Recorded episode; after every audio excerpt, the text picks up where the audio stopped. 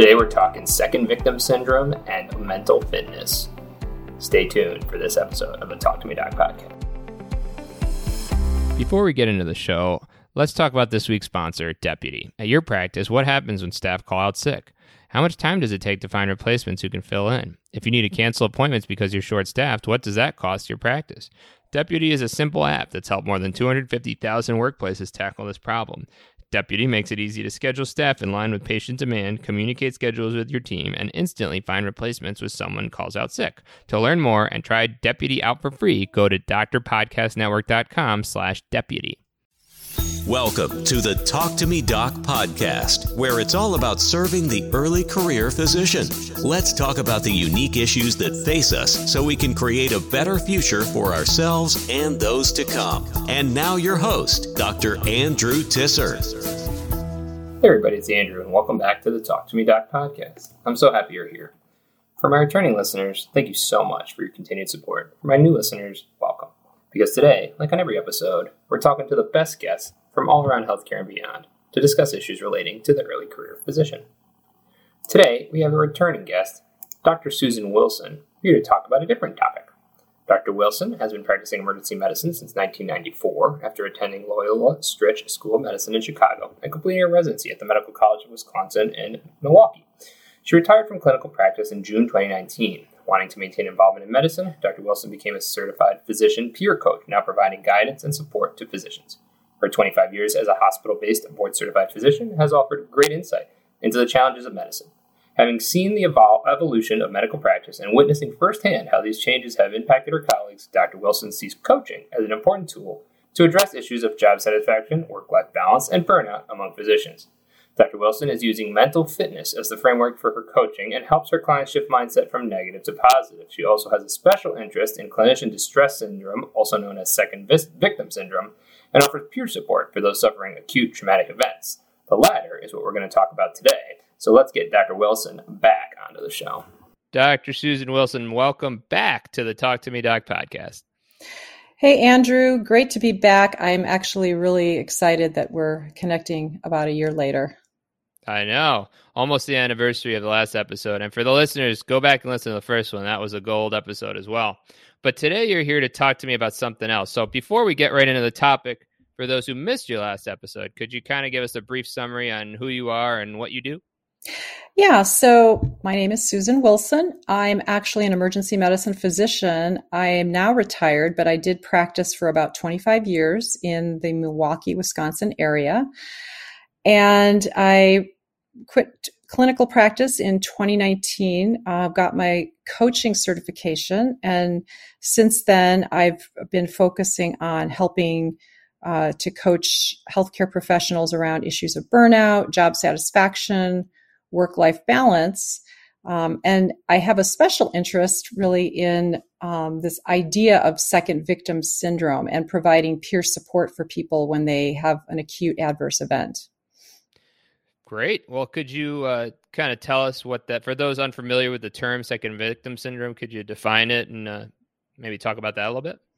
Yeah, so so the classic um, the classic definition for second victim syndrome refers to any acute adverse event that impacts um, a medical professional, and these are unexpected events. So while the patient is certainly the first victim of whatever the event is, the clinician becomes the second victim because they are also traumatized uh, by whatever has happened. And certain, you know, examples of this, certainly an unexpected death. That's probably the most dramatic example. But, you know, a medication error, a misdiagnosis. Um, you know, I even kind of think of medical malpractice suits as being in this category because they really do traumatize and, you know, significantly impact the clinicians that are involved. Absolutely. Yeah, it's such an important topic. What um what specifically got you interested in in learning more about and trying to help people through uh, the peer to peer process? Um, oh, not peer to peer in insurance, but uh, the uh, peer support process rather, and uh, and second victim syndrome. Well, so it's interesting. I heard a lecture about this topic back in, I think, like 2017. It was the first time I'd actually really heard the term. And it's really been around since like 2000, but I'd never heard the term before. And as soon as I heard what it was, I just kind of started laughing to myself because I realized I have been living this my entire career. I mean, I've had so many cases where I felt like I did the wrong thing or, you know, I, somebody, I, even somebody I would admit to the hospital, I find out later that they died. I felt bad. Like, could I have done something differently? You know, so I, I had these kinds of situations in my own career and just thinking back to how it impacted me and how it would have been really nice to have consistent support. I mean, I was I was lucky personally because my my husband is an emergency medicine physician also. So of course, I would come home and he would be my support network. I would debrief with him and but I realized most people don't have the luxury of another you know a significant other that's also in medicine that can relate. So i i really did feel that um, after i stopped working clinically i really wanted to help support some of my colleagues through these sorts of situations kind of knowing how much it impacts you. And so i've i've really um, since i've been coaching i've really been um, combining the traditional coaching um, structure with also providing peer support. Um, and the one thing for me that's been really um, kind of uh, an epiphany, if you will, in the last year since you and I spoke is I've been actually doing a lot of work around mental fitness. And part of that is, you know, the idea of reframing situations so, so that you are you are really kind of looking at them in a different way. You're shifting your mindset from being negative to being really positive. And so I've really started seeing that this this term second victim syndrome is just is really negative. It's a real downer. And so I just thought, well, is there a way that we can reframe this? It's not so negative. It's still conveying what it really is, but without the baggage of of, you know, calling someone a victim. And so actually, I kind of like now the term clinician distress syndrome because I feel that that's much more discerning. You're still describing what's happened to the clinician, but without the idea that, you know, they're a victim, they're helpless, they're powerless. And so it just reframes it a little bit. And then I think then the peer support piece of that is, is really helping people, um, not only to, to cope with the acute emotions, but then also helping them to develop ways to strengthen their their mental fitness so that they can really um, you know moving forward support themselves um, and you know really show themselves more empathy. Yeah that's that's a good point. I, I, the way i've understood mental fitness in the past is is kind of like any kind of fitness right? The more the more you work on it the the better you get at it right? But it's not resilience training. It's not going through the motions to be better apt um, you know, to take more of the BS, right? Because I think a lot of people hear mental fitness and they're thinking it's what what uh, administration's shoving down our throats to make us less unhappy at our at our jobs, right? So, could you delineate better what what that really means, and perhaps maybe some practical tips on how we would improve our mental fitness?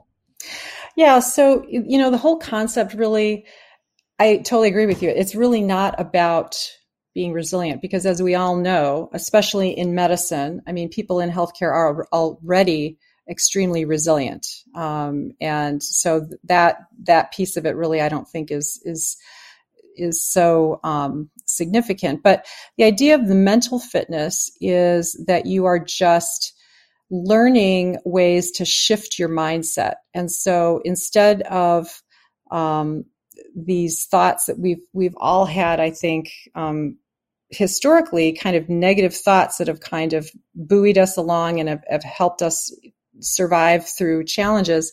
Shifting from that negative thought pattern to a positive thought pattern. And so the process I specifically teach my um, clients is using mindfulness techniques, which I, am sure a lot of people are familiar with, very similar to meditation, but mindfulness is, you know, really being totally focused on any particular physical sensation. It's just you're, you know, you're very aware, for example, of your deep your breathing pattern, uh, rubbing a couple fingers together and really feeling that sensation. So the idea is basically identifying when you are having negative thoughts. And in the work I do, the we kind of personify our thought patterns. So there are saboteur voices in our heads; those are negative thought patterns. And then there are our sage, which we all have the sage, and the sage is really the the positive, um, the the loving, creative part of our being. And what's happened, I think, is through the years, we in medicine, well, we in, I think generally, I mean, in the general population, we've we've all gotten really far away from who we really are, our sage, because we've we've had all these saboteurs that have just really dominated our our thoughts and our decisions historically. And so the idea of the mental fitness is weakening those negative thoughts and shifting instead to getting back in touch with who we really are, which is our sage.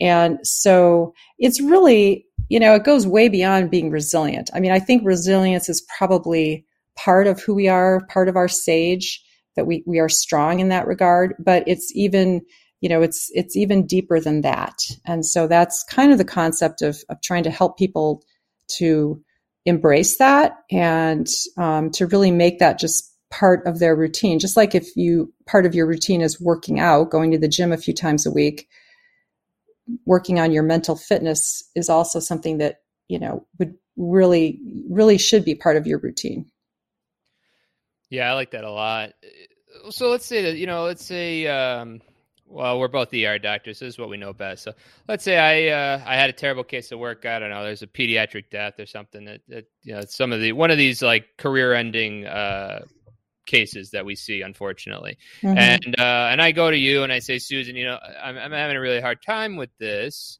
Um, and you start telling me about about mental fitness and and and uh, you start doing some of your peer support work. Um, do you ever have people that are just like, "Oh, that's you know easy said, easier said than done." You know, I can't just turn it off. Um, this is how I feel. You know, what do you say to somebody like that? Well, I I think definitely we recognize, you know, we all recognize within ourselves that yeah, you just can't turn it off. You have this constant battle going on in your mind, really, between the negative thoughts and and a positive thought. And I think the thing with the mental fitness that's so impactful is that it brings awareness to who are these characters these these you know these negative these saboteurs as we call them that are that are really trying to hijack me. And so interestingly one of the five powers so we all we all have a sage just like we all have our judge which is kind of like our inner critic. You know the judge is the one that tells us we're stupid and we can't do anything right and why didn't you do that? The judge is the one that judges other people but then on the flip side, we all have a sage. And so the sage is, as I said, it's our true, pure inner essence. And so the sage has five powers. And one of our sage powers is empathy. And the thing about empathy that I think is so important, especially in medicine, is it's empathy not just for others and for circumstances, but it's also empathy for ourselves. And so this work, um, among all the other pieces of it, um, one of the important parts is learning um, how to show more, more self-compassion. And you know, the idea is that you you ultimately really want to get back in touch with this concept of unconditional love for yourself. So, you know, I think then that does definitely speak to this idea that you know we have a horrible death that happens at work. Um, we're beating ourselves up for it. We're telling ourselves, you are stupid. You know, this was horrible. Um, you know, why didn't you do better? Um, or you, you know, you do just feel bad. And I think, you know, being able to um, recruit our power of empathy for ourselves is really important. And so I think that piece is really important for clinicians um, I, the other thing I do tell people a lot um, with the peer support is that, you know, the reason they feel so bad is because they care. And that does obviously speak to their character as a person. And, you know, which I think is a good thing. So as, as, as much as it is painful and it hurts, Uh, you know, it, it, it kind of shows that this is, you're, you're a really good person and you have a great character that you even care because I, I think there are some physicians out there. I think there are some people in medicine that really don't care that much. And they might say, oh, yeah, that's kind of too bad that happened, but they kind of brush it off and it doesn't really impact them. But if something really impacts you, I, I feel like that is, that's a really positive thing because you're, you know, you, your, your emotions are still involved and you still are really passionate about what you're doing. Yeah, that's, that's a fair point. I mean, I think one of the biggest challenges that I, at least I personally have had has been when you have that bad case, you know, early in the shift, and then you got a full waiting room, and you just got to go back to seeing the next the next few patients. Do you have any like? Now this is kind of selfish, but do you have any practical tips uh, for people like that to just, uh, you know, com- at least compartmentalize for the time being, so that you can keep doing your job? I I personally have you know just taken fi- walked outside for five minutes or just uh, you know because going going right into the next room um, can be quite uh, emo- have a have a really big emotional toll after having something really bad happen. So, do you have any tips there? Yeah, absolutely. I totally agree with you on that. And I do think your your idea of you know taking a few minutes for yourself and just kind of gathering your thoughts a bit. I mean, I think that that is a great idea. And you know, part of this mental fitness process that I teach people is that even at work, I mean, I, I think that's the beauty of this of this process. That even at work, I mean, you can take as little as 10 to 20 seconds and do some kind of mindfulness where you're that's allowing you just a, enough time that you're commanding yourself you're focusing on that sensation and you're you're then able to proceed in a more of a sage manner. So i guess my thought would be something really bad happens. You know you're you're probably feeling physically sick about the whole thing and you're probably having a hard time even concentrating to go in the next room but if you're taking a couple minutes and you can do a little bit of mindfulness for yourself and just kind of reset your mind and tell, you know, kind of allow your sage to, to come forward and be a little bit stronger and, you know, kind of command yourself that, okay, I'm resetting, I'm going to move forward into the next encounter and I'm going to uh, you know i'm going to recruit my empathy and my curiosity and uh, so i do think taking a little time after a really traumatic event like that is super important. I mean that is one of the things i think that people have found is a real barrier is that you know you're in a high pressure situation like the emergency department or if you're in the icu and you feel you don't really have time to, to do a formal debriefing because you just have to go and see the next patient and so that is, that does continue, I think, to be a real challenge. But even if you take a couple minutes for yourself and do a little mindfulness and sort of get yourself calm and reset your mind, I think that's really beneficial. Yeah, I think so too. And, you know, uh, uh, generally speaking, you have five minutes or 20 seconds or what have you before you got to run into the next room. And unfortunately, we just don't don't take care of ourselves in that regard. Right. So you know, this show focuses on the early career physician, and certainly um, this can happen at any at any point in your career. You know, bad cases, and and and it's never too early to start going down this path of working on mental fitness and and incorporating some mindfulness work into your um, daily or weekly routine. Um, but uh, you know, what do you say? What do you say to the residents or, or the or the new graduates who who just got out and, and want to take on the world and maybe don't see this as uh, as high priority with the other like million things they got to do as as a new graduate. Yeah, that's really interesting that you bring that up because I so I have gone through this mental fitness program myself personally, which has been really great. And as I've gone through it and I see how I could have applied it when I was working clinically, um, I really, really wish I had known about this or I had been aware of this concept, you know, 20 years ago. So, and it, and you know, I do think um, as time has going on in medicine, I think there is more and more of an effort to start the idea, start the conversation about the importance of wellness um, earlier and earlier. So, I think even in medical school, I think medical students are starting to really grasp the importance of their own wellness, both physical and mental. And so I guess my thought uh, or my recommendation maybe to residents or or you know new attendings is that this kind of work will serve you i mean it's lifelong. It's just like it's just like working out. It's just like your physical fitness. I mean it will serve you for the rest of your life. And it's really i think worth it at the beginning of your career to really find ways um, that you can uh, uh, really buoy your own self care, your well, your wellness, because it's going to really serve you well throughout the entire career. I mean, you know, it's obviously it's a marathon, not a sprint, and you really want to feel good. You don't want to get cynical and jaded, you know, after three or four years of, of clinical work. You really you want to feel good about what you're doing, and you want to have a really good mindset throughout the entire career. So I do think it's important. Um, and like I said, I, I wish I had done this work myself 20 years ago because I do think it would have really made a big difference in just kind of how I approach things.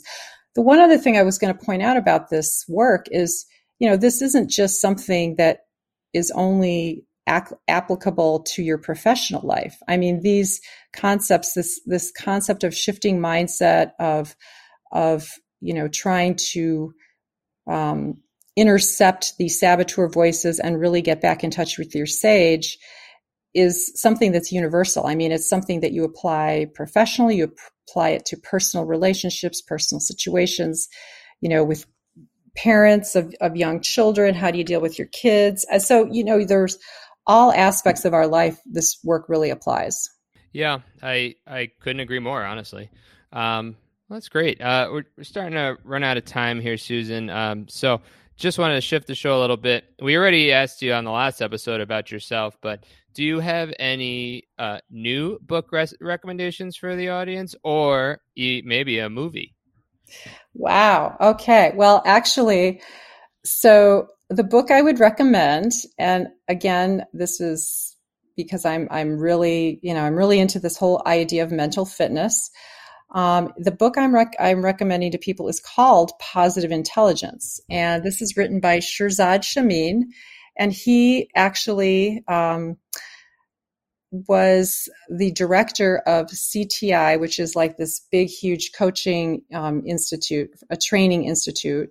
Um, he himself has coached lots of executives in the business world, so not not so much in medicine, but in the business world.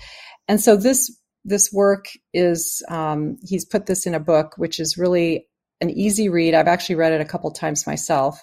Really explains the whole concept kind of talks about the science behind it which i think i think is really important for us especially people in medicine you know to know about um, where is this stuff coming from you know it's not just woo woo um, kind of mythical mystical kind of stuff you know it's like this research on this whole concept is coming from areas of psychology, from performance science of athletes and neuroscience, you know, neuroplasticity. So that book I think is great. Positive Intelligence by Shirzad Chamine.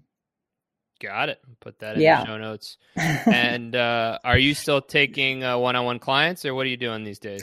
Yeah, so I'm I'm actually really excited because I'm doing one-on-one clients, and I recently also started a group program that um, I am offering to small groups, and it's pretty flexible. They can they can do it whenever the group um, you know wants to start it. And again, I'm I'm using the framework of mental fitness for both the group sessions and for my one-on-one clients because I really think this is so effective and it's just a great way I think to coach people through challenges and um, to help them helping them move forward. Great. And uh, where do we find uh, the links to uh, to that? So my website is sjwprofessionalcoaching.com. And I also have um, my email is Susan Wilson MD at Gmail. Um, and then I'm also on LinkedIn. So um, certainly, if anyone is interested in learning more about the mental fitness piece or just want some more information about coaching in general, they could certainly come and, and connect with me on the website. That would be awesome. All right. Well, all that'll be in the show notes. Uh, Susan, thank you so much again for coming back on the show and uh, for talking about mental fitness and second victim syndrome and uh, giving me some practical advice for how to how to deal with my uh, shifts that can be nasty sometimes. So I really do appreciate it. Well, it's great to be here, and um, I just I hope that everyone will will think about their mental fitness just like they think about their physical fitness. And if you're not thinking about that, think about that too. yeah, exactly. All right, Susan. Till next time. Okay, Andrew. Thanks again. Bye bye. What a great show. Before we end, here's a quick reminder. If you want to boost efficiency across your practice and make staff scheduling easier, try the Deputy Act. You can try this award-winning technology for free by going to drpodcastnetwork.com slash deputy. That's drpodcastnetwork.com slash deputy. What a great episode with Dr. Susan Wilson, a cameo I really enjoyed the discussion of second victim syndrome as well as overall mental fitness. It really was a meaningful discussion. That's all we have for today. Thank you so much for listening. If you enjoyed the show, please leave an honest rating and review on Apple Podcasts and share it with at least two of your friends. The other thing I'd like you to do after listening is follow me on LinkedIn at my name, Andrew Tisser DO. Thank you again for listening, and remember, keep talking. All opinions expressed by the guest in this episode are solely the guest's opinions and do not reflect the opinions of Andrew Tisser DO, Talk to Me Doc LLC, or any affiliates thereof. The guest's opinions are based upon information he or she considers reliable, but Andrew Tisser DO, Talk to Me Doc LLC, nor any affiliates thereof warrant its completeness or accuracy. The guest, Andrew Tisser DO, Talk to Me Doc LLC, or any affiliates thereof are not under any obligation to update or correct any information provided in this episode. The guest statements and opinions are subject to change without notice.